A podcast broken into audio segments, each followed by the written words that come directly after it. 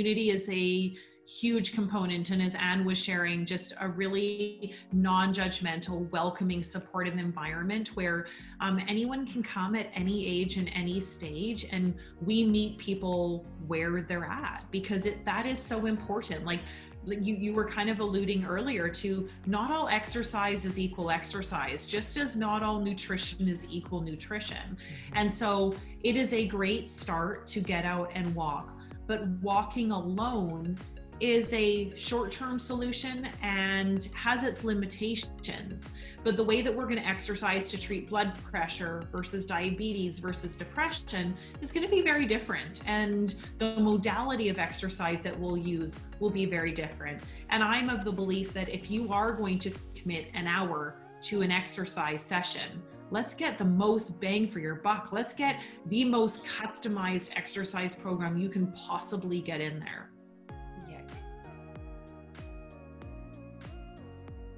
Hello, everyone, and welcome to the Eat Real to Heal podcast, where we cover all topics related to reversing chronic disease, food as medicine, and everything that makes up the gamut of living an optimal life full of optimal health. And on today's show, we have Sarah Hodson. Sarah Hodson is a clinical exercise physiologist and founder and the CEO at Live Well Exercise Clinics. Really, what Sarah stands for is exercise as medicine, which is why I love having her on the show because, as you all know, I'm Nicolette Richer, the founder and CEO of Green Moustache and the Eat Real to Heal podcast. And my mantra is food as medicine. So to be able to sit alongside a powerhouse such as Sarah, where exercise is medicine, you can imagine what kind of team and force we would be in the world when it comes to helping you achieve optimal health. But we often don't cover exercise on our show. We really try and stick to the topics of food as medicine because of the fact that there is so much information out there around all the trends, the fad diets. Um, you know, there's so much science, there's so much knowledge around food as medicine, but it's actually left us wondering what do we actually eat? What actually works? So, to be able to have Sarah on the show, she's been up against similar battles around exercise as medicine as well. So, we're going to jump into that side because exercise is important. You know that movement is important, but what kind of movement is important? And more specifically, because our show is really about reversing chronic disease, is there an exercise that helps you actually tackle your chronic disease? What kind of movement and exercise could you be doing that would benefit your body versus putting further stress on your body when you have a chronic illness. And Sarah is going to talk all about that today. Now, Sarah founded Live Well in 2011 to follow her passion and vision that every individual with a health concern can actually benefit from exercise and live a healthy and full life. Sarah has pioneered, pioneered the movement of medical fitness by creating clinics that practice, practice exercise as medicine. She's identified this gap between medical care and fitness after working for 10 years in hospital based cardiac rehab centers. So, Live Well Exercise Clinic is an ultra private gym for people with health concerns and with health conditions. Her clinics provide the expert guidance, community, and accountability that people need to live a healthy lifestyle. Sarah is determined for Canada to lead the world in medical fitness programming initiatives. She was named BC's top 40 under 40 last year, as well as being the Surrey Board of Trades Business Person of the Year. LiveWell has been recognized in the top 20 of BC's fastest growing companies for two consecutive years. And LiveWell now has 17 locations across Canada, with five set up to open in the next six months. On top of that, Sarah is also the proud mom of four children ages 10 to 16 years. Now, I know some of you don't like the term mompreneur or boss bitch or boss lady, but literally, Sarah is all that and more. And you're going to hear from her today on our podcast.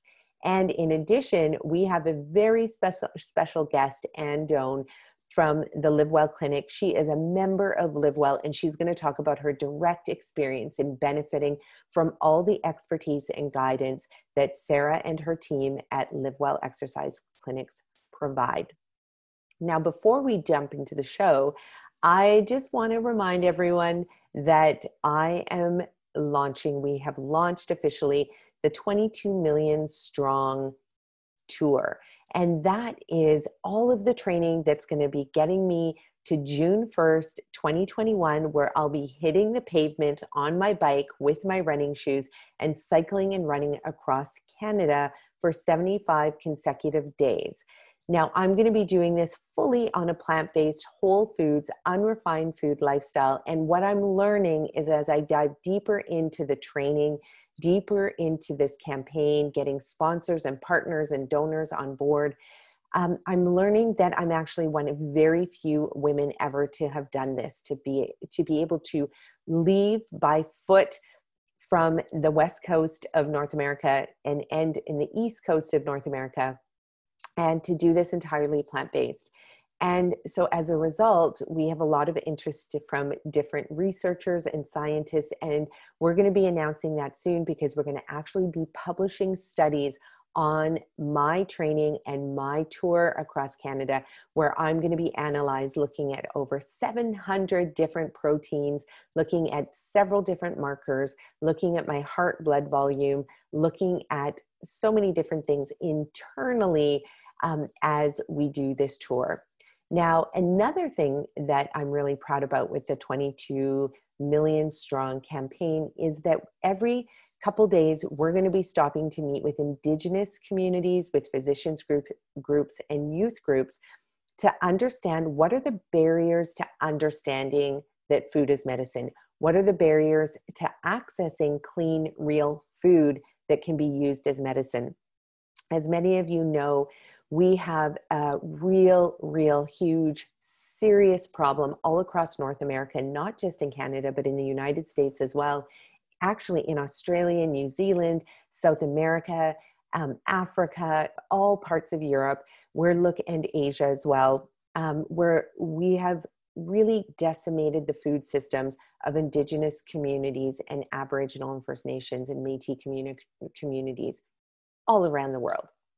And we have forcibly removed Indigenous members from their land, meaning that we've also removed them from their food systems that serve them for tens and hundreds of thousands of years.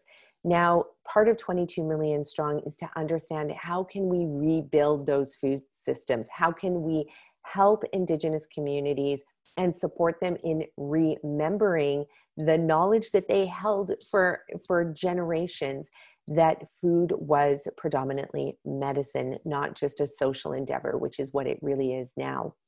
And so with doing that by understanding what are the barriers to accessing that food we can then later go back in after the tour and help to build these systems not go into the communities and tell them what we think is right but by actually working with the communities, allowing them to identify what are the barriers, then we can help support in rebuilding the systems that have been in place for hundreds of thousands of years but have been broken down for the last 450 years. How do we return back to a decolonized food system? So, this is going to be a super interesting journey that is really at the intersection of the work that I do with our green moustache companies, our richer health companies, and with my PhD research as well. We're going to be producing a documentary. So we are looking for a producer, someone who wants to fund that documentary. So stay tuned as we announce more information around how you can get involved if you know of anybody or if you want to be the producer of our documentary um, please reach out to us. We have a lot of work ahead of us. We obviously need a lot of funds to be able to support this incredible work that we're doing. So head on over to our 22 million strong website, Richer Health website, Green Moustache website, or Nicolette Richer website. They will all direct you to our fundraising platform so that you can help us generate the funds so we can really do an excellent job of rolling out this 22 million strong campaign. Now, let's leave it at that for when it comes to 22 million strong. You can learn more about that on all of our websites. And let's dive in to this incredible interview with Sarah Hodson, the CEO and founder of Live Well Exercise Clinic. See you at the end.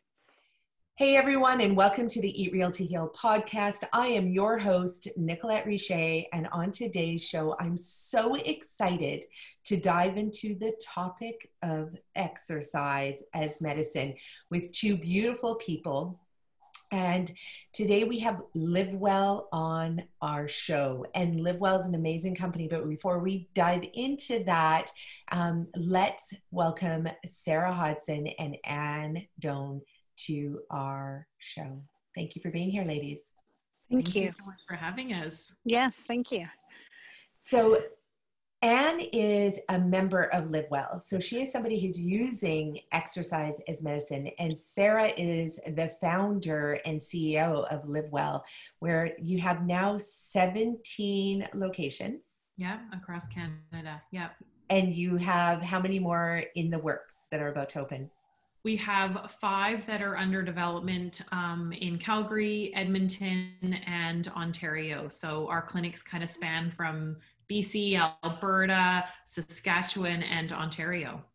Okay, amazing. So I want to dive, Sarah, into your story of what made you want to, to open up these exercise clinics, wellness clinics, and and um, and really more importantly, really explain your model because it is very different than any other exercise clinic that's out there. Yeah, yeah. Uh, Live Well was really born out of my work in cardiac rehab and identifying a massive gap that existed. Um, and that was the gap between medical care and fitness. Uh, so I got a kinesiology degree from UBC, and then I had an opportunity to work in cardiac rehab um, here in British Columbia. And uh, in order to work in cardiac rehab, you get an extra certification called a clinical exercise physiologist. And so it takes about a year to two to get all of the hours necessary and the certification to do that. And so I um, I worked really hard at that. So it, it is a, a commitment that you're making in a certain career. So um, for the next 10 years, I worked in both, both a hospital based cardiac rehab program and a community program. So, meaning after someone has a heart attack, they are in an outpatient, they come in and they exercise for about 8, 12, even some hospitals do 16 weeks of inpatient of um, cardiac rehab. And then you go into the community and you can do a community cardiac rehab program and you're hearing me say the word cardiac a lot. And the reason is because um, the the exercise program was only available to people who had had heart incidents. So whether it be bypass stents or heart attacks. Um, but my knowledge of how exercise really worked to prevent and manage chronic disease spans so far beyond heart disease. Um, and we constantly had people come through our program and say can my wife come? She has diabetes. Can my brother come? Can my neighbor come? Can my friend come with all of these other chronic health conditions, but they hadn't had a heart attack? And we always had to say, no, I'm sorry, they can't come to this program until they've had a heart attack. And so after saying no so many times, likely hundreds of times, um, it finally clicked for me a decade later that there was this massive gap between what we were doing in the hospitals of taking people still reactively after a health crisis. Um, and then we had big box gyms and the emergence of boutique fitness, um, who were truly taking a focus of physique and performance to exercise. But what about using exercise as medicine? What about using exercise as prevention? Um, that whole gap was just being completely forgotten. And so I tapped into my entrepreneurial spirit. And in 2011, I opened up my first clinic in White Rock, British Columbia. And I went to physicians because it was physicians that I had worked with in cardiac rehab. And truly, that to me made the most sense. A doctor sees someone who has maybe high blood pressure, maybe, you know, impaired fasting glucose. And oftentimes the message is, you know, maybe you should exercise more and eat healthier. And but people are left to do it on their own. And it may seem like a simple message, but it is not easy to do. It and so, so I, I just have to just jump in there because it is so hard to do. Like I have studied public health, I have studied, um, you know, you know, exercise and movement. I have studied nutrition. I have studied, you know, everything you can imagine around um, health, sleep, everything. But changing your habits, and especially if you you know even if, even if you know a lot about it when you want to change a habit it's hard to do because mm-hmm. you know you are changing your entire lifestyle around that and i mean it just took me 16 years to get my booty my booty my booty moving again my body literally my booty moving again because I dove. I had been an athlete, but then I started my own businesses, had kids, and then all of a sudden I was just behind my computer 24 7. And all of these years these last 16 years you know raising my kids and my businesses and you know trying to be an awesome wife and community member meant that I couldn't find that little switch that I could flick on to change my habits to get me exercising. I know how hard it is because there's pain associated with that as well on all levels, right? Mm-hmm. Changing a habit, maybe lactic acid buildup, all of those things. So I get how hard it is. And especially if you have a chronic disease on top of that, like that has got to be even harder. So when you went to these physicians and you suggested this to them, because obviously anybody who's listening to this is probably saying, duh, of course we shouldn't just treat people who've had a cardiac incident we should get them before. So what did these physicians say? Because most physicians are not in the in the realm of preventative medicine.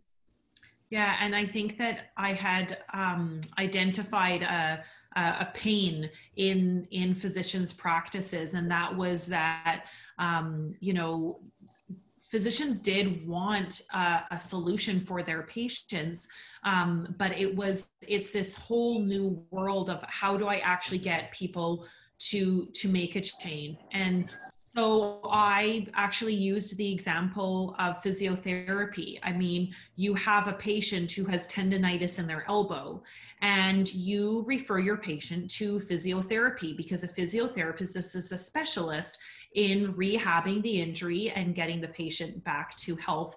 Um, it is not your responsibility as the, as the physician to give the person eight exercises and a TheraBand to go home with, nor would you ever say, you know what you should do is you should go home and hopefully you use Google and YouTube and you find the exercises to cure the tendonitis and everything's going to be okay and that's my prescription for you. So why were we doing this for chronic disease um, knowing that even 85% of people with diabetes die of heart disease, why were we only having cardiac rehab for the you know elite that had a heart attack um, and, and, i say that lightly and empathetically to all of the other people who could benefit from exercise as medicine.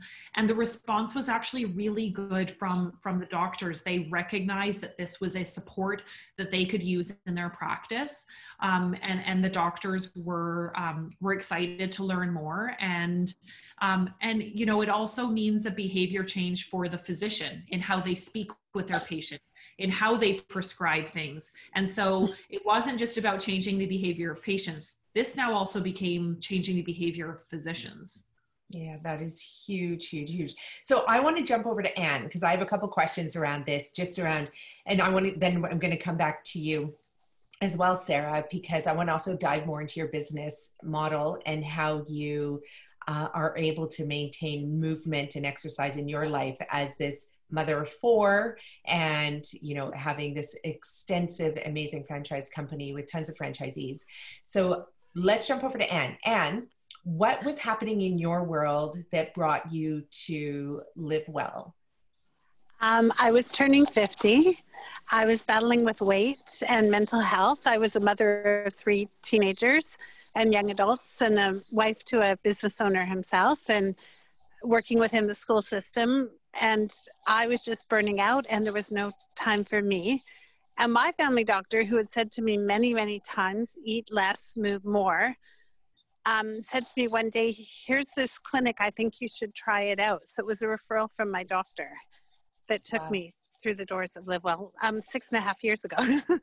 yeah. And amazing because if this was prior to 2011, you wouldn't have gotten that referral no. at all yeah no. you it would have been like hey you know like my mom for example you know every time she'd go to the doctors you know arthritis in the knees and she's slightly overweight and the doctor would just say oh you know what you, you should just lose weight but how eat do you more, lose weight? Move, eat less, move more was the mantra, right? Like, and yeah. I just love that you brought that up. Eat less, move more, because with our company we have a different mantra, and it's actually eat more real food and so actually by eating an abundance of real beautiful diverse you know pl- predominantly plant-based whole foods um, you know reducing and trying to eliminate your refined food consumption. So you're eating more calories. So you can eat your face off actually and then you move your body and then all of a sudden the weight falls off too so there's like these two avenues and it's interesting that that was what your doctor said that eat less because i have a lot of clients who tried that and they just don't succeed at it because it's hard to eat less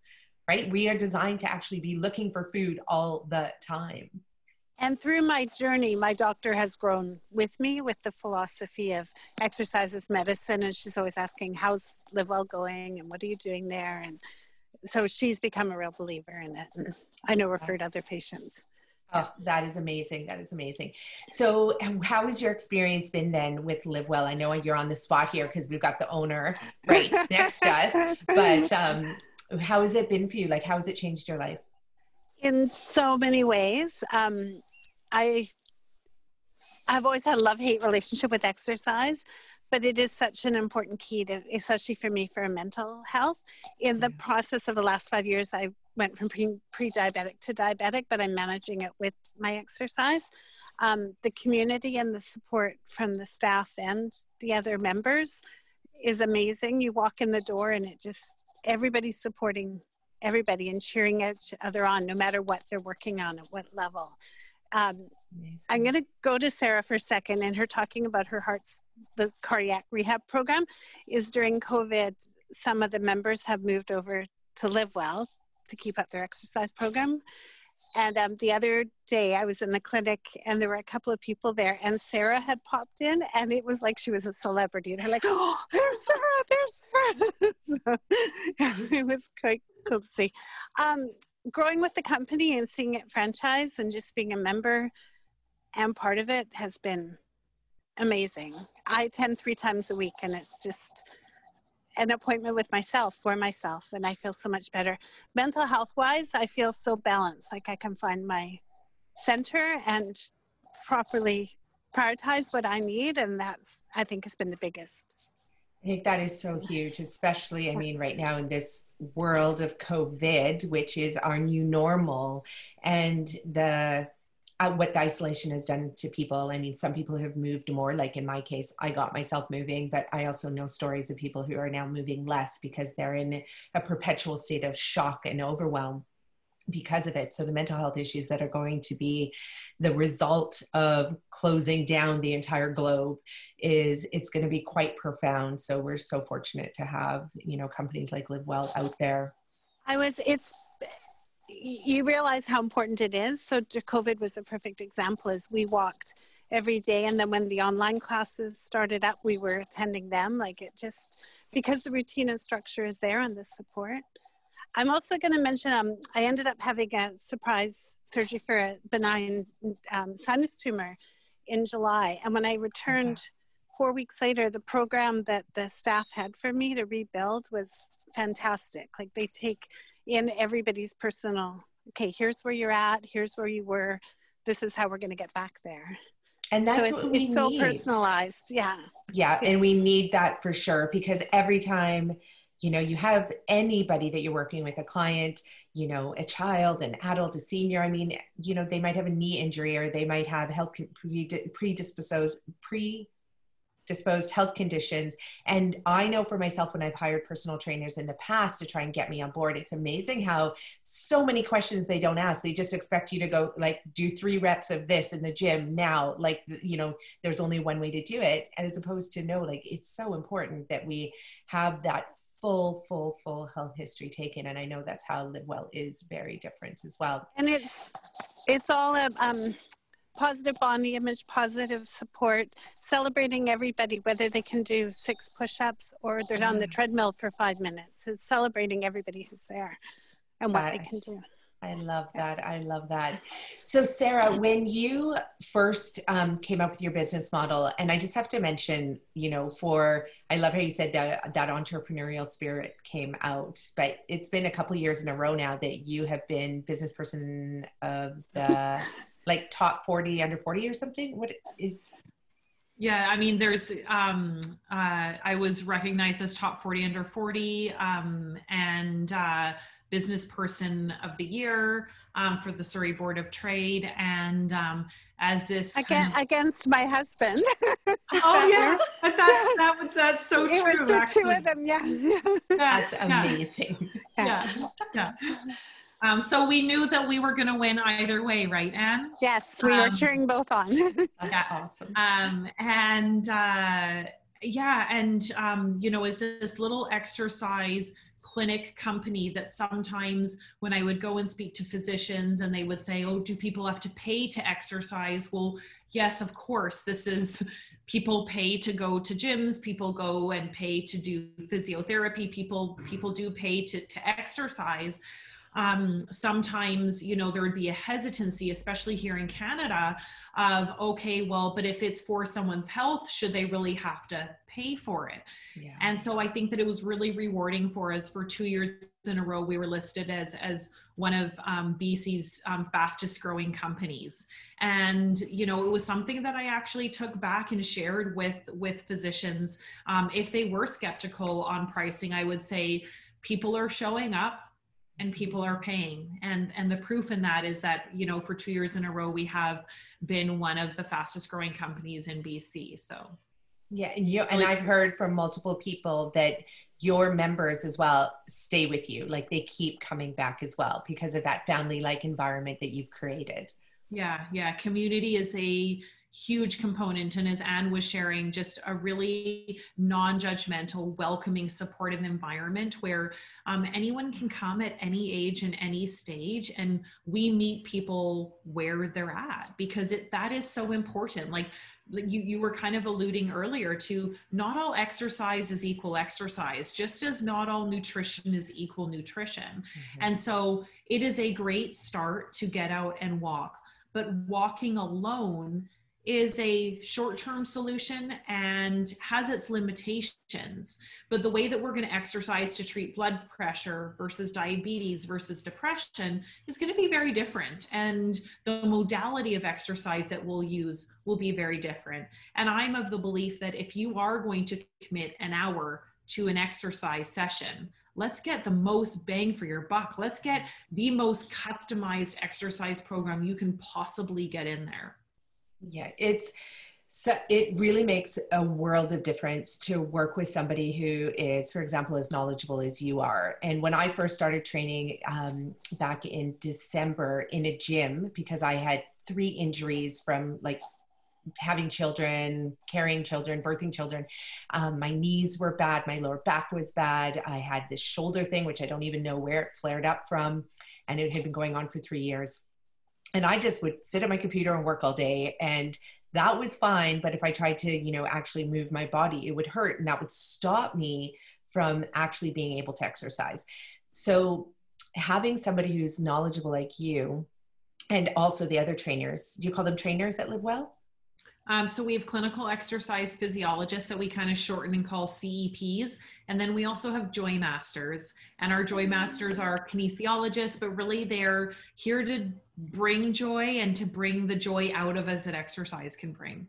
Amazing. And that like already I know that the level of your staff is is you know far exceeds a lot of other places. And I was lucky to have a trained kinesiologist um, and personal trainer who helped me And first thing she said is, she's like, What is your end goal? I told her my end goal is to get back into climbing and running. And she was like, Great. And because she had the knowledge, she was able to all my injuries are gone and now i'm running and training like 13 hours a week and it's uh, which i know seems excessive for anybody who's listening but i am training to run across canada and bike across canada in 75 days next year so that is a little bit different than the kind of training you're going to be doing if you are trying to um, support yourself if you have heart disease and diabetes. So just want to put that in there. But definitely it is important for people to know that not all gyms are the same and not all personal trainers and physiotherapists and kinesiologists and practitioners are the same. So make sure you seek out a a, a really good qualified clinic because it can make all the difference between perpetuating further injuries and actually healing and getting results.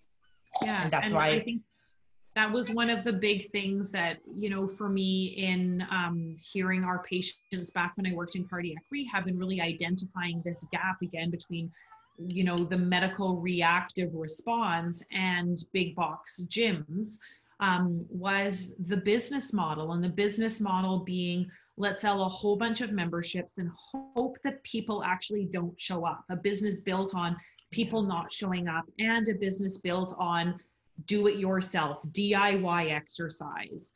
Um, and you know uh, uh, an environment or a culture of don't dare tell me what to do. I know my own workout plan and nobody would would really talk to anyone.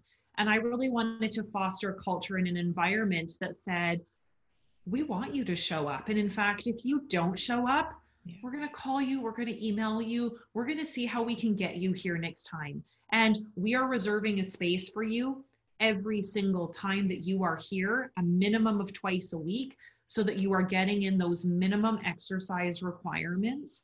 Um, our model is built on people showing up. Mm-hmm. And our model is also built on an openness and a free communication style of we're always going to support people to tweak their exercises and improve their exercises. And our members feel very confident and safe in saying, Am I doing this right? Mm-hmm. This is getting a little bit easy for me. Or I'm finding this challenging now. I'm not sure why. What have we changed? And opening up that communication, I think, is the only thing that will move us ahead. And that was really the culture that I wanted to develop um, in our clinics because I, again, I, I think people need to be supported and we have to lead with empathy and love in order to uh, to truly help people heal and, and manage and prevent their their their health conditions. Yeah you hit so many like good points right there on the you hit the nail on the head with so many good points is what i'm trying to say. And especially with regards to having that sounding board, right? Having that feedback from somebody with expertise and who can say, hey, you know what, I do also notice this is getting challenging or sorry, easy for you. So yeah. let's, you know, or that, you know what, this week it is particularly challenging. So let's taper it down and switch the exercise as well. And yeah. I think that one on one is amazing. So let's take me through. Um, I'm just going to unmute. Um, Anne here. I love the seagulls, by the way, or the birds that were. I know you're on Vancouver Island, so just unmute your unmute yourself, Anne. There's an eagle cruising overhead, and all the birds are I not happy. I love it. I love it. Oh, Anne is on beautiful Vancouver Island, and it is stunning there for anybody in the world who's never been there. It is gorgeous. Um, so, Anne, I want you to can you describe to me what that was like when you first signed up with Live Well? Because I want the I want our listeners to know what that experience is like coming from you. Um, and then I'm going to go back to Sarah as well and ask her a few more questions.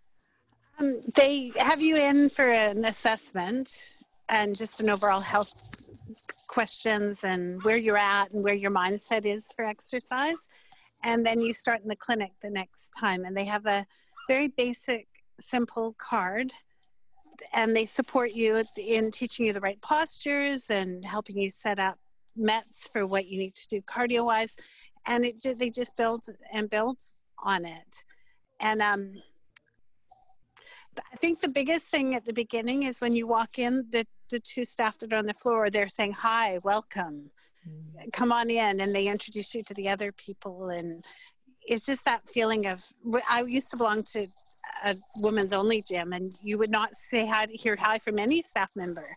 Where this was different, you were welcome. So you wanted to come back next time. You were okay. I want to see my improvement. and I want to keep growing on this, and the staff is so welcoming and supporting me in this. And they didn't push. They they don't. It's not like you go exercise like crazy and then hurt and don't want to go back. You want to go back and keep building. Yeah. And so nice to go into a gym like this too, where I mean, sure, you can walk into a gym and you see all of these 20 something year olds who are eating McDonald's and, you know, taking photos for Instagram. Whereas you go into Live Well, you see other people who are real humans. Like, you know, they're not, you know, photoshopping themselves. They're there, they have real life illnesses and real life bodies and to be able to just be amongst people who are you know not out there just trying to look good, even though we all know, sure, like physical appearance, you know, for some is very motivating. But at the same time, you just want to go to a gym with your sweats on and just do the work because you're ultimately craving the health that comes from the inside out. I That's imagine. exactly it. Is you start to feel better and those aches and pains go away and you're sleeping better and you're making better choices when you eat. So that becomes the motivator. And for me it was lack of pain, lack of those aches and pains. And um, I am true to this day, six and a half years later, motivated by the people who are there at any age, but mostly those in their 80s. Like they show up and they do what they can and enjoy it and have a smile and are happy doing it. And that is the goal for all of us, right? Yeah. Is to that be would, still moving that would motivate me to see an 80 year old in my gym who's lifting weights and you know doing all of that i'd be like i'm staying with this program in right through to the very end right like you must have that's a really good business model because I'm sure you have people who are going to age gracefully with you and stay with you for a long time. That's what I've noticed. yeah. Wow, that yeah. is awesome. So, Sarah, how I want to go back to that first question I wanted to ask you. So, you are a mother of four and you have this incredible franchise business. Um, tell, tell us how you are doing that and how do you keep that I hate to use the word balance. Obviously, that's such a strange word because you know it's always changing every day from minute to minute day to day. So how do you keep uh, yourself healthy amidst you know having children and running your business? Um, yeah it, it's self-admittedly imperfect um, but i think that's just the real answer uh, to it. Uh, and so you know when i when i started my company my son was six months old and he was on my hip and you know sometimes coming to the clinic and you know um, navigating life with with four kids. And um, he's now 10 years old now and my kids are 10 12 14 and 16 and um, you know so they're they're far more independent. Uh, but but you know there's there's seasons and there's seasons where um, it is it is tougher to get any time for for myself. Um, but i also then can relate to um, to women who fall into the um, the belief and the self narrative that I need to take care of everybody else and one day I'll take care of myself. Um, and you know, even several years ago, I my business really needed me on the front lines again, and I, you know, stepped up and I was commuting an hour a day, and I was on the floor and I was exhausted, and I stopped exercising and there was a really nice little scone place next door and i would grab a i wouldn't eat during my shift because i'd be so busy and i'd grab a scone and i would eat that on my way home.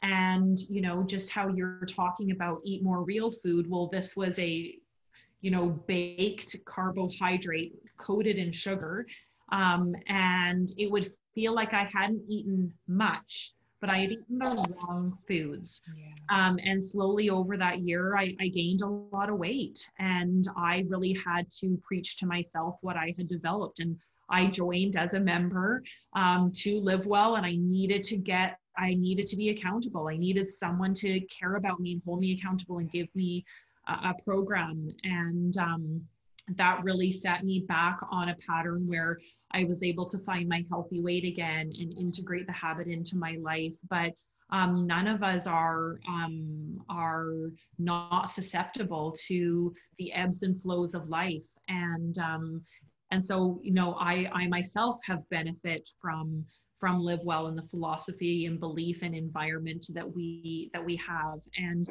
from the members welcoming me into their into their sessions um, as one of them so um, you know it, again it is it is a very imperfect process mm-hmm. um, but uh, my my kids have learned a lot about um, about business and about commitment and discipline and um, they're very independent because of um, the amount that I, I travel and the amount of time that I do have to pour into my business. And and I do believe that they will become better humans because of that.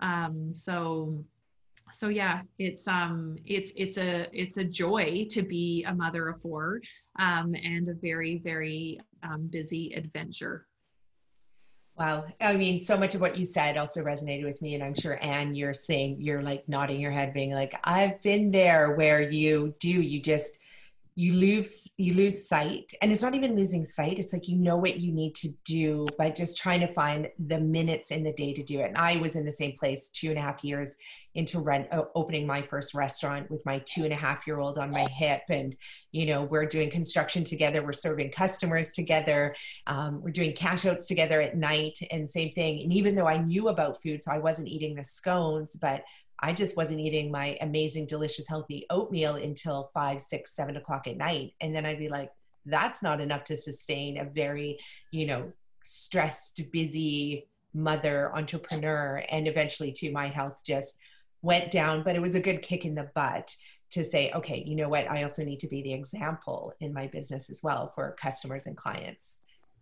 Yeah. Um, yeah. Exactly. I have um my children are now now in their 20s and my husband also belongs to Live Well. He joined shortly after me, and um, uh, they're all active. They've all got black belts in karate and doing the bike across Canada, and they're all amazing mountain climbing thing, and they are so proud of us. Like they are so they're our biggest supporters, and they're there. We've walked a few marathons and half marathons, and they'll be at the finish line or or they'll run while we're walking. And but they are truly love live well for what it's brought to our lives and what how we can hike with them and bike and yeah. And set setting such a good example as well for your kids because i didn't necessarily have that well i shouldn't say that. I think when i was really little my parents were still playing volleyball and going on lots of hikes but then as a mother and as a parent, you know what happens, right? Like you start to get teenagers, and then all of a sudden you're you're a chauffeur. You become a chauffeur, and then you're supporting their physical activities. That's exactly. At, yeah. yeah, and that part is so wild because I think somebody forgot to tell us that your kids would, would actually get busier when they hit 13. Like they make the infant years seem like the hard years because you're sleep deprived, but I'm like, I will take that over having no time to eat well, move my body, or not being able to prioritize that, make the time for it. And so it really does take a concerted effort when your kids become teenagers. But it's so true. They, my kids as well, they, you know see me out there biking and running every day and going to the gym and you know and then i see them like my 16 year old daughter busting out a yoga mat and doing a full hour long yoga practice on her own and i'm just like okay this is good and i'm hoping too that they can sustain that as they you know age and mature and go through different life stages. Yeah. Um, sarah i have to ask you you had mentioned that there was an exercise you know different exercises for example you know if somebody has diabetes or heart disease. Can you dive into that more? Because i have a feeling there's some you know potential personal trainers out there who probably never actually thought about that differentiating the exercise based on the person's um, diagnosed chronic illness. Yeah and and that's really the the education that comes with the clinical exercise physiology training. Um, and that's done through the american college of sports medicine that additional kind of postgraduate certification.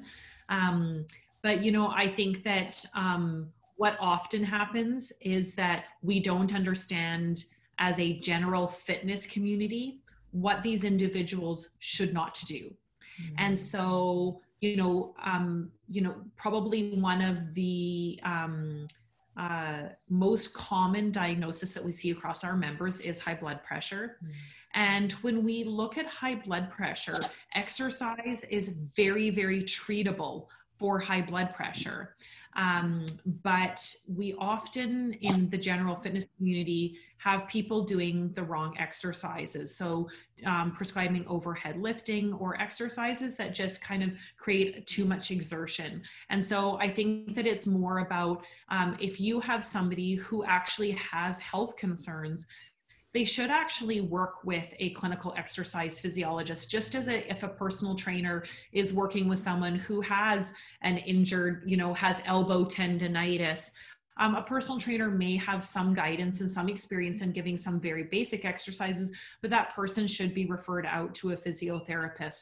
And th- this field is really no different. When we truly are using exercise as medicine, there, there really has to be the specialty field that is dealing with these with, with individuals in order to make sure that the dose response is exactly what we're looking for.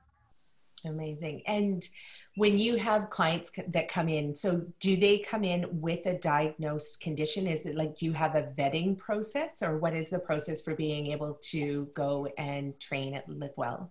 Yeah. So um, anyone is welcome here at any age, at any stage, and it's truly someone who is looking for um, an environment um, where their health is the common thread, and they are here to improve their health. Um, so we are not about how many push-ups can you do or how fast can you run or any type of performance or physique. We truly are about health. And so, so that's the basic common thread. Um, when our members start with us, we do a whole medical history and we we sit down and really understand the medical profile um, of our member so it's often you know the mom whose kids are older teenagers are going off to university and maybe they uh, have not been active and they say you know i haven't been making myself a priority. And i know that my mom or my dad dealt with these health issues or my older sister my older brother had these health issues and i don't want that to be me. And that's that's the prevention case um, and then it's, you know, people coming to us who have one or multiple different health diagnosis and their doctor or they have identified themselves that they need more activity. And sometimes it is the kids that spur on the mom and dad to say, hey, I am active um, and I know what it does for my life. And I want you to have that same youth and vibrancy that I have. Um, and um, and that's that's another way that people get started with us. That's amazing. Do you have a place on the Sunshine Coast? We do not. oh my gosh, I think I might have to move there and open one up for my parents. That would be Amazing. My mom would love it. She loves community and just chatting with people, talking about health. She loves, um, you know, like she would be in there, like, can I come seven days a week? you know, but she, something she definitely, especially because again, the doctors just keep saying, you got to go exercise. But how do you take somebody who's never been in a gym, who's never used weights, who's never exercised for health you know my mom knew sports you know and had to play those early on in life but how do you take somebody from zero to the gym on their own? And right now what you see on youtube is literally you know ex um, military, you know, young military dudes and gals that are out there like pumping weights full of tattoos. You know, you don't often see somebody in their 40s or 50s or somebody who might be overweight or have a health condition teaching exercise online. So, like, it doesn't really even exist out there. Well, I haven't seen it. So, I mean, this is why the work you do is so important. Yeah. And I think that, again, you know, um, the environment that we have created, even for someone on that very first day, it's a very formulated, cultivated hour for that individual so that they first of all feel safe and included and and really feel like they're being welcomed into a family. You know anne was sharing like on her first day you know you get to meet the other members and so forth. And it's really interesting because someone will see what other people have accomplished and think you know oh my goodness you know look at that person over there doing that, that exercise there's no way i can even get on a mat at this at this stage um, but but that person will reach over and say you know what I was the same way when I started, and I've been here for a year now, and now I am able to do this. And the new person goes, Oh my goodness, I, now they're inspired. Oh, I can aspire to be like that. And so, even a new person on their first day inspires our current members, and our current members inspire that new person. And that's the beauty of our community is that there can be someone and they're there on their first day, or we have Anne on her six six and a half year anniversary, right? Amazing, um, Anne. And, and Anne's inspired by the new person, and the new person is inspired by Anne. Yeah. And and everyone plays a role in our community and i think that's that's a really beautiful component of it I love that so, so, so much. Um, and I was going to ask you, and it's almost like a rhetorical question because Sarah also just kind of explained it. But I mean, at any point when you joined Live Well, like, did you ever feel, you know, unsupported or like it was not safe? Because I do hear those stories from young people especially that like go to work out in a gym they hire a personal trainer for an hour you know or maybe six sessions and then all of a sudden they can't go to the gym anymore because they have an injury as a result of doing the wrong exercises um, at the wrong time. And so how was that like i mean obviously you've been there six and a half years later which is why i say it's a rhetorical question but i just want you to chat about that a little bit. Um, no, you you build such a trust with the staff on what your card is and what you're capable of doing that you feel confident enough to come back and say, "Hey, my back, my sciatica is bothering me after this exercise. Can you tweak it a bit for me, or what can I do? Am I doing it right?" Like you, there's such a rapport going on that you can speak up and say, "Okay, my knee hurt after those squats. Am I doing it right?" Or maybe we should like, and then you consult each other and talk about what needs to change to take to improve that. Yeah, because often it's little tiny tweaks. Like when you mentioned your knees, that was something that happened to me after, you know, we had, I mean, when you don't use your body for 16 years, like you have muscles that are just not active. Like my personal trainer was like, I'm sorry, where like you have a really big, beautiful, bodacious bum and there's no active glute muscles, like actually firing. like they're not, they're dead. They're just like dead, buried, didn't, couldn't find them. And it took months to activate them actually but with that, um, and surprisingly enough, my husband just actually signed up with my personal trainer, and he's this like he's so skinny, like he's skinny and and looks like he doesn't even have a bum like his bum's almost inverted. And i'm not joking when i say that. And so you know but he's strong like he can lift 25 pound bags of carrots and potatoes at our restaurant and do all of that. But he got in the gym and my personal trainer is like what's with your family? None of your glutes are firing.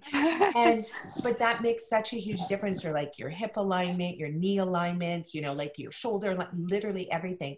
And so that was the nice thing about working in a gym with somebody with so much knowledge because just like you said and that's what my personal trainer did with me is she was like okay oh you're getting a twinge on the inside of your left knee. Well let's roll out those muscles or let's change the exercise and let's you know strengthen or stretch your hamstring. And you can't do that on your own when you're in a gym by yourself. Like that's one of the things that is so amazing about having a place like you can't also after 15 16 years of not exercising you just can't jump in at 110% no. my first week um, they work a lot on core which is so key. Um, and i remember sarah was in and she laid down with me and showed me where my ta was and how to contract it. And it was yeah like i just remember that yeah, moment yeah. vividly like and now yeah. that's part of my routine. So they educate you as you go why you're doing this and what you're doing. But there's such a comfort level in being able to share whether it's healthcare needs or body twinges or anything with the CEP and the Joy Master that they're you're always brainstorming. And they always follow up with emails like hey how's your back feeling after that? Oh my gosh that is so amazing. And you don't have one in Whistler yet do you no, no. Lots in Vancouver and the lower mainland, and again, opening in Alberta, already open in Regina, Saskatchewan, and a couple in Ontario with more to come. So that's amazing. So who is the I mean, and I think you'd be a perfect franchisee for well, but who but who can you describe, Sarah, who is your ideal franchise owner? Because obviously, and I know from the world of franchising, because we franchised our restaurants, that there's people who are super passionate, but then there's people that are very entrepreneurial. So describe what the you know the perfect combination is for Live Well. Yeah. um, well, you know, a franchise business offers um, really the opportunity for someone who doesn't have a lot of business experience to follow systems and processes and have support and be in a business that is um, for themselves, but it's not by themselves. They they are in it with other franchisees, and um, and and that really forms its own family and support group. Um, and so, uh, you know, our I would say that uh, really someone who um, can really excel at this business is first and foremost someone who cares about their community. Mm-hmm. Somebody who really truly is passionate about the health of their community improving, supporting physicians in their local community to prescribe exercise to their patients, um, and and really kind of seeing the people who walk up and down the sidewalks and go in and out of the coffee, shops and restaurants and grocery stores and seeing how can I have an impact on these people's health? How can I have an impact on their kids' health, their grandparents' health, their parents' health? Um, so that is first and foremost.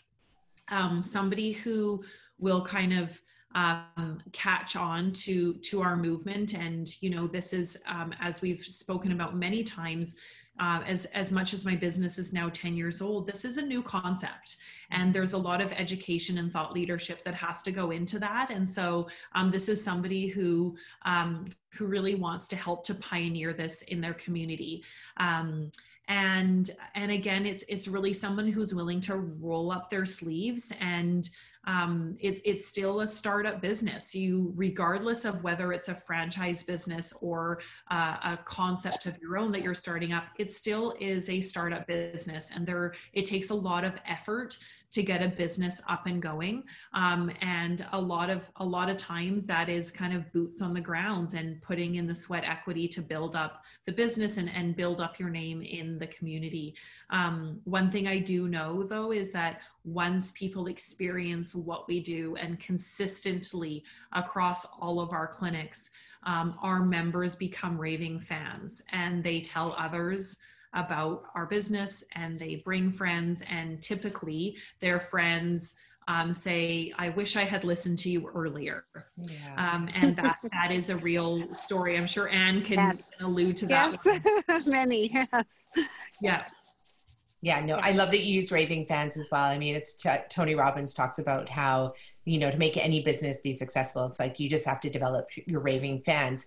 And so that doesn't mean you know having a million people on your instagram site having raving fans means literally those people have been served so well that they do become family they do become community they you know are they're be, they're being given the best of the best service and product and follow up in those follow up emails that you talked about and and then that creates raving fans.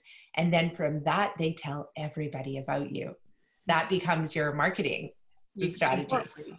and our quality of life improved so much. My husband and i mm-hmm. that different friends joined because oh look at them. They're doing this. Like Kelowna i think i have about five members who are from high school who have joined. And just seeing our quality of life improve has mm-hmm. been enough for a lot of our friends to come join yeah. And it's contagious too. Like I know I see that with our 22 million training tribe. Um, that's that, you know, I said, I'm just going to share my training with anybody who wants to do it. You know, you don't have to do the full version. You can do a quarter of what I'm doing, but at least it's just the schedule's there to get you outside moving every day. And it's been incredible. We have like all of these people from all over that are just, you know, doing it. And the community that's from that is so profound and people are glowing. Like you can see it through the videos that they're sending in and um, it's been so exciting. And that's one question i have for you is i know through uh, sorry sarah that i know through um, for example the blue zones research where they found that there's you know nine areas that if you incorporate that and make it your lifestyle then you can live to be over 100 disease free and one of those components, yes, eating well and eating predominantly a diet rich in like fruits and vegetables and greens and colors, for sure important. But community was right up there as well. And we've known that community is even better than, you know, you know, if you don't have compu- community, can be as bad as smoking X number of cigarettes a day type of thing. So how have you noticed that with your members that come in? I can imagine for a lot of them that just the community aspect is enough to turn their health around, absolutely. even if they weren't on the treadmill or lifting the weights. Yeah, absolutely. I mean, community is is literally one of the most important aspects of our program, and there's widespread research to show that you know community can help um, you know people deal with depression. And um, community is actually um, also an indicator of people who have been able to maintain um, their their their healthy weight loss. Um, they you know it's not a, a, specific i did this diet or that diet or whatever. It is i had a community of people who were around me and supported me and loved me through all of this. And so we know that developing community is so imperative to people's health journey and so we didn't want to just leave that to, well, we hope that people connect and become friends. And, um, you know, you, we wanted to cultivate it. We wanted it to be that if you come to live well, you have an opportunity to be part of a community. And so our exercise sessions are very typically the exact same people on the exact same day at the same time. And the last five minutes is a time when everybody comes together and they stretch and they have a cool down, but they share. And they share their celebrations and they share their inspirations and they share their motivations. And people will will motivate others. And that's a real time of connectiveness. Um, and i think that for me personally as, as the founder and ceo of the company um, our our community was really put to test during covid and we had to close all of our clinics for three months um, we were closed from the middle of March to the middle of June. And um, that really was a time when you kind of say to yourself, how deep rooted is our community? And where I was seeing other fitness concepts shut their doors, boutique fitness um, concepts closing up, big box gyms shutting down permanently, community centers not not knowing how to reopen here we had a group of people who stuck with us. We had a group of people who said, how can we keep getting what we get at Live Well at home? And we will show up for it. And we created an on demand product within five days of our clinics closing. We had every single one of our members exercising in their home. And from um, from the end of March till now, we have clocked over 23,000 on-demand workouts from our members across this country. Um, and then a few weeks later, we delivered live streaming exercise where we knew our members in the spirit of community had to see each other's faces again. It had been long enough, and everyone had to see each other's faces. And our members come in groups of about 10 to 12 people at one time. And so we offered live streaming. We brought our staff now safely back into our clinics. We bought big screen TVs and we provided live streaming so that we knew the moment that we could open our clinics back up and invite people in, that there would be some people who didn't feel comfortable with that and there would be others that would. And we knew about a third of people would return quite quickly into our clinics, but another third would be quite hesitant. And so to this day, we still have where we have members live streaming in and members in the clinic and they see each other and they wave hi, hi. It's on a big screen inside the clinic. People are at home exercising. People are in the clinic exercising, but everybody has really stayed together as a community. And again, over the course of all of this COVID disaster from the middle of March until now, we we retained over 60% of our members where i saw concept concepts lose almost 100% of their clients. Um, and because people went to free online and all of these different things our members knew this is my family. These are my people. I belong this is my solution and I'm not going to give up on it. And so I'm so grateful to our Live Well community. Um, but it, it put our community to the test and it showed that our Live Well family is strong and stronger than ever and getting stronger by the day that I the whole time you're talking, I'm like, I wish I had a compostable confetti gun because I'd be blowing it off right now, and we'd have confetti sprinkling all over the screen. Yeah, um, that is like that is just such a beautiful story, and um, and resonates well with me too because my personal trainer megan suter from peak training whistler the same thing happened to her too you know she has a boutique little tiny it's like one-on-one gym in this gorgeous location and the minute covid hit she had to close doors too but yeah. the first thing I said is like, well, you don't have to stop training. Like, let's just go onto Zoom. And so she was able to get all her clients onto Zoom, which was amazing. I do have to say, it's probably because of Live Well that I couldn't get any weights because everybody was sold out. I'm sure all your members are like ordering weights the minute that COVID oh, hit. Oh. We but, had kidney cans of kidney beans and tomatoes. That's what we were using. yeah, I was lifting rocks in my garden and I had like big jugs of apple cider vinegar that I was like lifting up his weight. It was awesome. Like all yeah. the different things we used. Yeah. Um, a towel in the door jamb, like all sorts yeah. of things. Um, I want to talk about that a little bit too because um, um, there's a there's a beautiful and I wish I can remember the name of the company, but there's an indigenous couple who have this gorgeous company and they do personal training as well and they have lots of online courses. But i love that they also have indigenous um, weight systems like which are really nature's weight. So how did you transition your clients into being at home? Like did people have to purchase weights? Like what did they do yeah. So we again we really want to meet our members where they're at and so we don't have kind of one big blanket approach that we throw to everybody we went to every single member individually and said what do you have what do you have at home um, what are you looking to to buy? But what do you have? Let's work with what you have. Um, and you know are we created videos of even showing our members where you can start with push-ups using your staircase you know? You can start a push-up really high and then as you get better slowly moving down the staircase there you go you don't need a bench for that. Um, using the four liter milk jugs and slowly adding liquid to it um, those were great ways to progress people but you know it's about really finding tricks and understanding where people are at. Some people said for my cardio i want to go out and walk. Other people said hey i've pulled up this old bike from the basement. I'm going to use this. We used what we had um, and um, and really met people where they were at. Some people wanted to buy new equipment. Other people said i have nothing. We were able to develop programs for everybody no matter where they were. Wow that is made. Kidney beans work. That's what Anne yeah, Bean yeah, uh, kidney beans, tomatoes. Yeah, we used to whatever we had in the pantry. Water bottles. Yeah. yeah. Oh my gosh, that is incredible.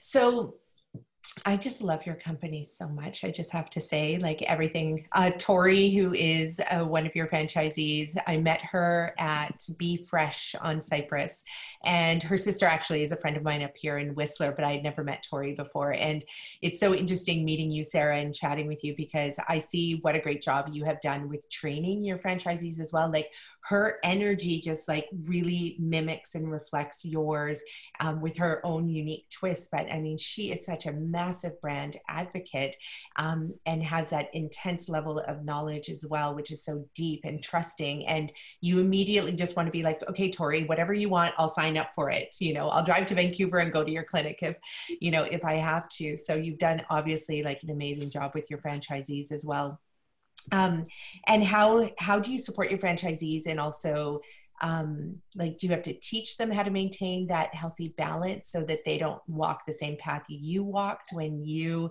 were eating the scone and and potentially you know getting slightly unhealthy there how yeah. do you do that for your franchisees yeah, you know, um, I, I think that really it's about um, supporting our franchisees and in all aspects but you know our focus is on um, making sure that the franchisees um, develop and build a balanced business um, and making sure that they are hiring the right people because people um, really make the inside and, and build the culture um, of our business. And then it's what are the systems needed in order to grow the business? What are the things that we need to talk to doctors about what are the marketing tools what are the sales tools and understanding those pieces and then understanding you know how do i financially drive this business what are my profit margins and and you know what do i charge for a membership and um, you know nowadays having a recurring membership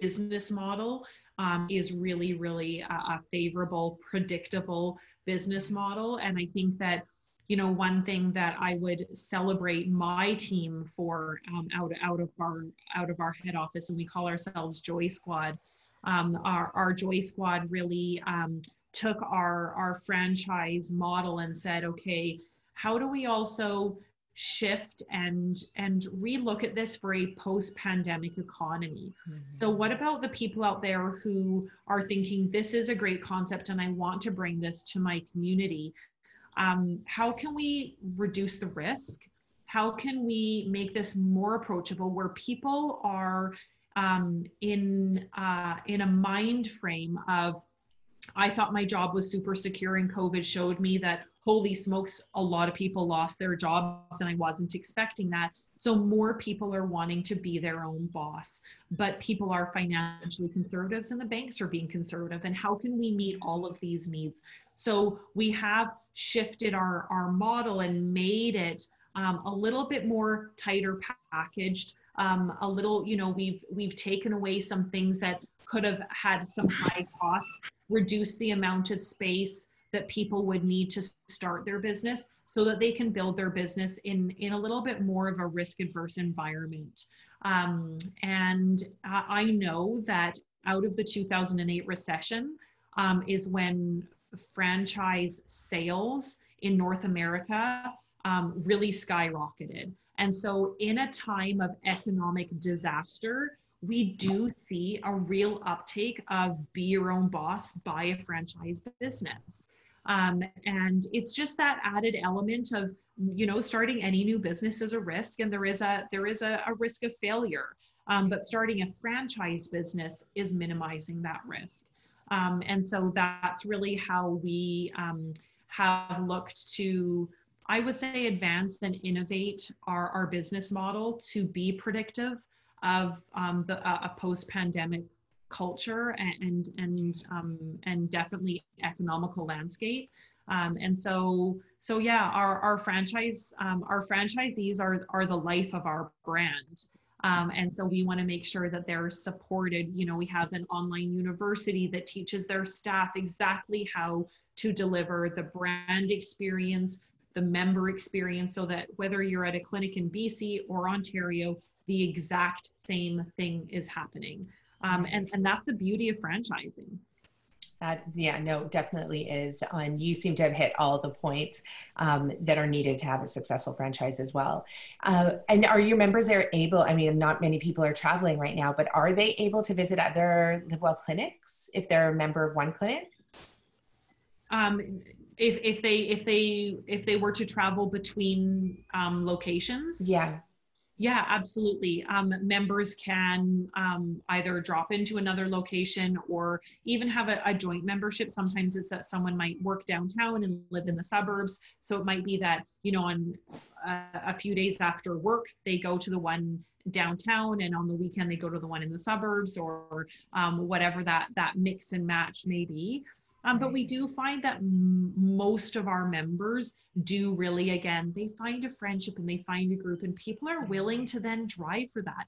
People are willing to go out of their way. And sometimes we even find that we open up a new clinic in the suburb that somebody lives in where they were driving 30 minutes before, and they go, well, I'm going to keep driving those 30 minutes because they're my friends and they're my people now. I don't want to lose them. Right. So we definitely find that. Wow. Um, one of the uh, questions that I have is around in, uh, being able to hire employees. So you obviously have a specific skill set that you need, right? So does everybody have to be certified in the clinical? Sorry, say it again. Clinical exercise physiologist. Clinical exercise physiologist (CEP). Um, so do they have to? Does everyone have to be trained, or how do you manage that? Because I imagine that you know when you are in the world of fitness there's so many different styles so many different ways of doing it. Um, how do you ensure that these people are delivering the same um, expertise in yeah. every clinic? Yeah so um, you know our our uh, clinical exercise physiologists you know they're they're a professional group of, of highly educated exercise professionals. And so that lends itself to just a lot of consistency. And then with any franchise brand, you know, we have a system and a structure that they follow so that ultimately the product that a member receives is very consistent and safe. Saying that it was one of the things that I was very passionate about in leading this brand. Um, you know, I graduated with a kinesiology degree and I wasn't aware of this field, to be honest. There weren't many opportunities or there wasn't a lot of awareness um, that this was a field that you can make a go in. And so people often did their kinesiology degree and then went into physiotherapy or OT and, and they went and continued their education. And you know, somebody can go and they can get their physiotherapy degree and they can work in a physiotherapy clinic or they can choose to own their own physiother- physiotherapy clinic and bring in other physiotherapists. And that way they can also control their income and their goals. And maybe they own multiple physiotherapy clinics but there was that opportunity. In kinesiology it was kind of like well as a kinesiologist maybe i can work in a physiotherapy clinic. They might hire one kinesiologist. Maybe i can be a personal trainer but then I'm also competing against people who don't have a kinesiology degree and their personal trainers. And how do I determine my rate? And I really wanted to provide a vertical ladder for someone who graduated from kinesiology. And yes, there is, you know, you need up from several hundreds to a thousand hours of clinical experience to write this exam. So we created a pathway for kinesiology graduates to come and work for us as a kinesiology graduate, to then sit an exam internally with us to become a CEP candidate. Then they get on an education pathway within our online portal of university courses that we've developed, and they get prepared and they can write their CEP exam. Meanwhile, they are hired, they are being paid, and they are being educated, and they are gaining the experience that they need which is very contrary to my experience. I had to volunteer for a year in a hospital full time in order to get that experience. So I was unpaid. I got all of the experience that I needed, and, and then I was able to write my exam with no guarantee of a job.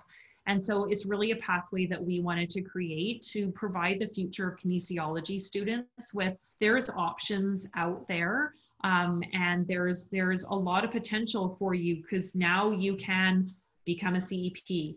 You can also own your own LiveWell exercise clinic one day. And heck, if you want, you could own multiple LiveWell exercise okay. clinics one day. Yeah, that is a brilliant model for sure. And it's interesting how there's so many similarities. I'm food as medicine, your exercise is medicine, but we had the same thing happen with us is that especially when we opened up our restaurants, we had all these nutritionists and dietitians working for us and I'm like, well, why aren't you out there doing this work in the world? And it requires them to be entrepreneurs and get out there and like get clients. And how do you compete against yeah the paleo nutritionist versus versus a keto nutritionist versus a plant-based whole food nutritionist and so it did require a specific individual who can actually take their um, dietitian's um, dietary degree or their nutrition degree or certification and actually do something with it. So mm-hmm. we did a very similar thing as well. And it's just to give them additional education. I mean, not as robust as yours, obviously, because, um, you know, we don't have this, you know, a, a, certification program in the end that is so well recognized as a CEP, but I have a feeling that's coming down the line. But it's, but it is important as entrepreneurs and business owners to support those those people who have the passion and have the skills to help get them to the next level. A lot of times, you know, I often say to our staff, I'm like, you know, working in our restaurant or even managing our restaurant is not your end career. There's something else out there bigger for you, for you to give your gifts to the world. Like we are an entry level position, but it doesn't mean that as an entrepreneur, I can't support them in getting to that end goal as well. And so many of our staff have started their own businesses where food is medicine is the foundation. And so I just love what you're doing because you are building, you're building our future world leaders is what you're doing. And yeah, which is amazing. And also allowing people to let their gift shine as well and not get lost in the in the world of just trying to figure out like, well, who do I work for and where can I just get a job? You're creating careers for people which yeah. is such a big difference. So you're not just getting people healthy in the gym, you are creating, I love it on all levels. So, Anne, um, a question that I have for you, or maybe for both you and Sarah, and you can both um, uh, answer this just as we wrap up. And I'm asking you because actually, Anne, you have older children, and I'd like to learn for your for, from your motherly wisdom. So, you know, you have three kids. I have three kids. Sarah, you have four children and you know i struggle sometimes with you know my middle daughter like just being like babe let's move your body. Like she just didn't want to do gymnastics anymore. She loves playing the piano. You know my kids can all cook and and they can eat really well but they can also now venturing into the world of spending their own money and and buying a lot of junk food. So how do you two navigate that world? Because i'm assuming you have children with minds of their own and desires of their own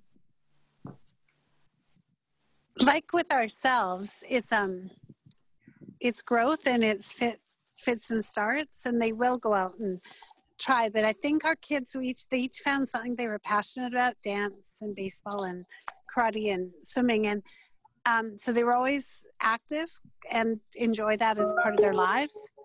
But um, food wise it's been a growth but they're examples for us. They all eat very healthy and know what they need to nourish their bodies. So we're learning from them while we're mm-hmm. also showing them how different things. That makes sense? No, it's, it's a joint effort. Yeah.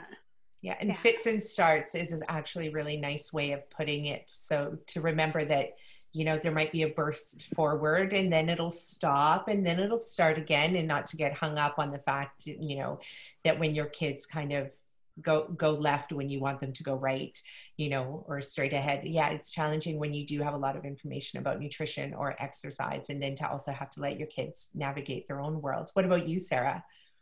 Yeah, I um, you know, I think that uh, so my kids are ages 10 to 16, um, and they're they're all involved in organized sport. Um, but I think that you know, oftentimes there's this kind of emphasis that sport leads to um, more competitive sport to more formal sport to you know university sport. And and that's st- still a very very great pathway.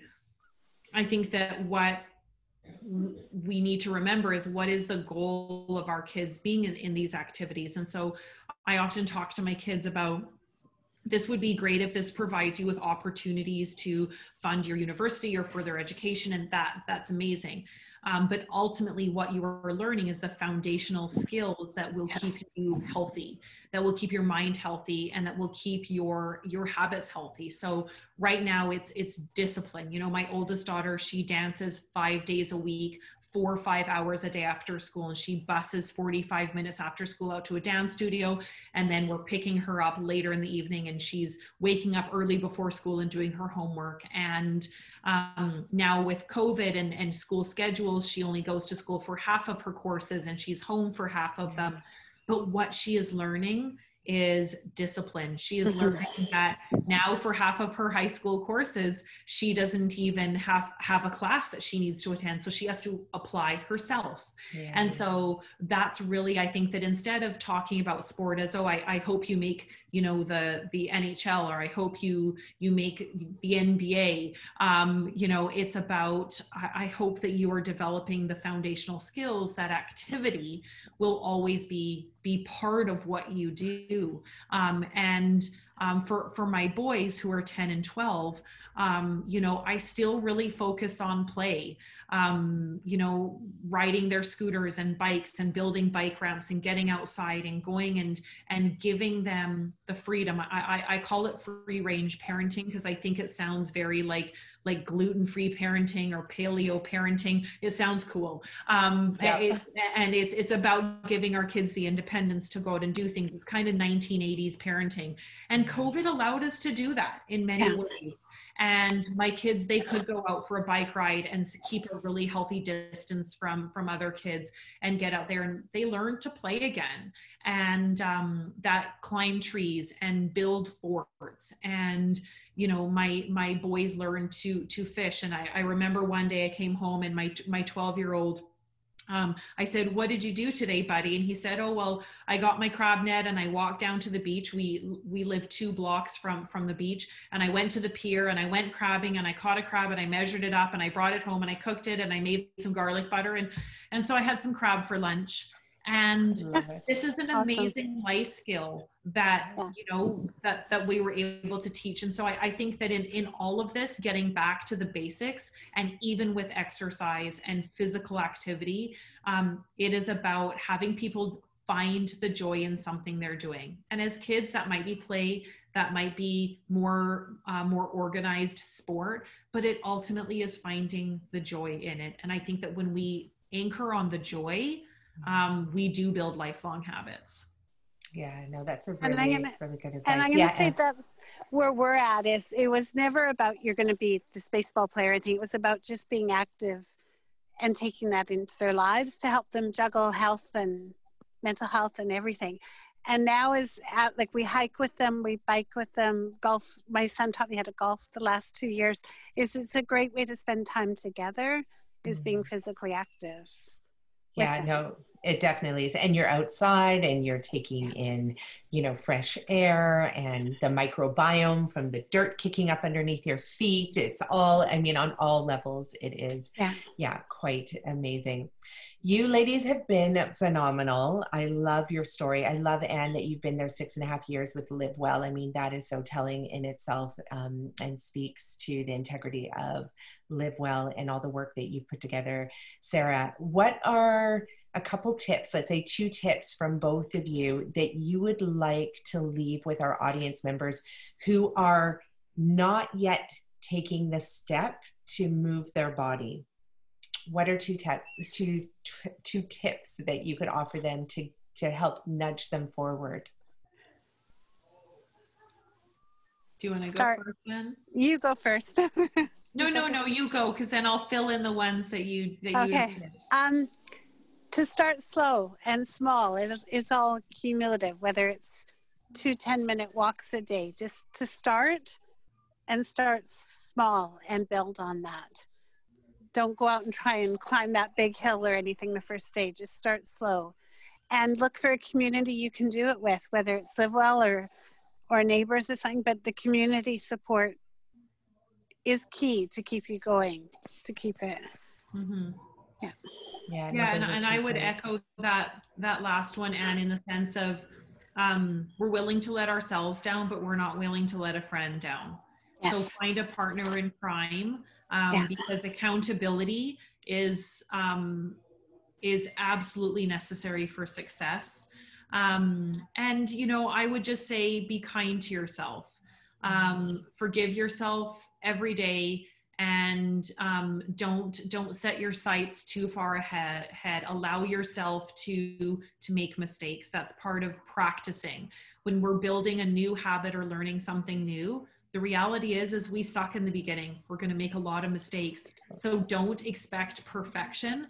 Just a little bit of progress a little bit of time and practicing at building healthy habits is the only way that you can do it. It's not all or nothing. It doesn't happen overnight. It's one little thing and there's a lot of mistakes along the way. So be willing to be imperfect. And it's for yourself. You're doing it only for yourself.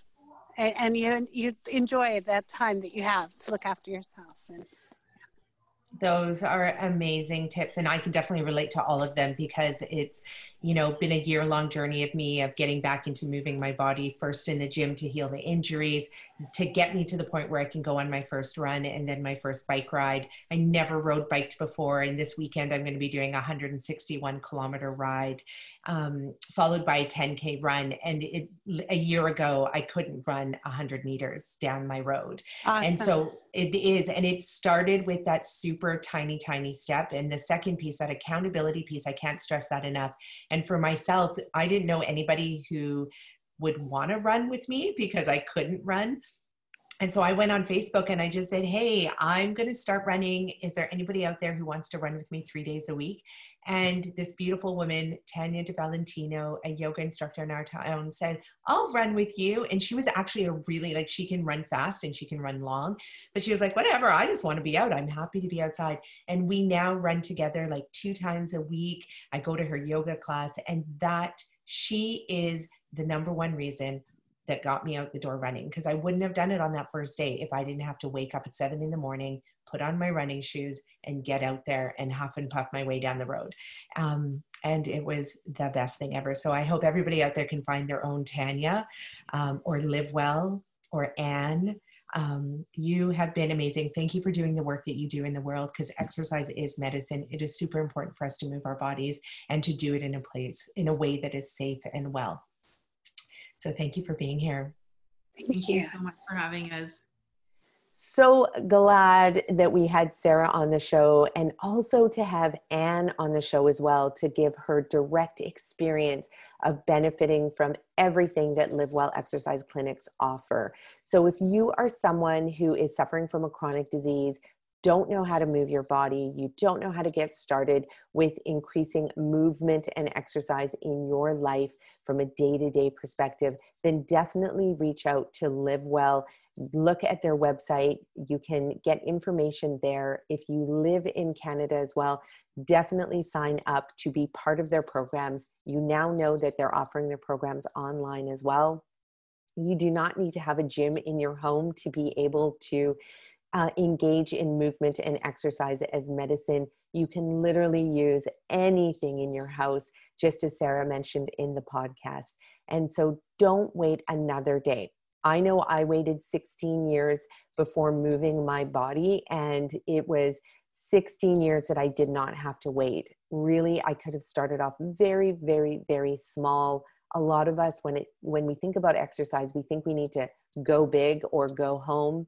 That often leads in injury. You don't need to do that. You can start really small and the beauty of it is that your body will love you for doing it. Your mind will love you for doing it. And you will be able to turn your health around. And before you know it, within a few short weeks, you'll be increasing the amount of movement and exercise that you can do. And that will benefit your body just as food as medicine benefits your body as well. So don't waste another day to get started. Call Sarah at her clinic. She'll put you in touch with somebody who can help you help get you on the right path to health. Okay, everyone, that is it for this show. Stay tuned as every week we produce another podcast um, every week that involves learning about food as medicine, that involves learning about your body and how to optimize your health using either sleep, food, exercise, so many more things. If you know of somebody that has used food as medicine to reverse their chronic degenerative disease, reach out to them and tell them that we would love to interview them for our podcast so that they can share their healing journey with others so that others can learn. Because as you know, stories help change the world. And that's what we are doing here on the Eat Real to Heal podcast. Thanks for being with us. Stay well, eat well, do well.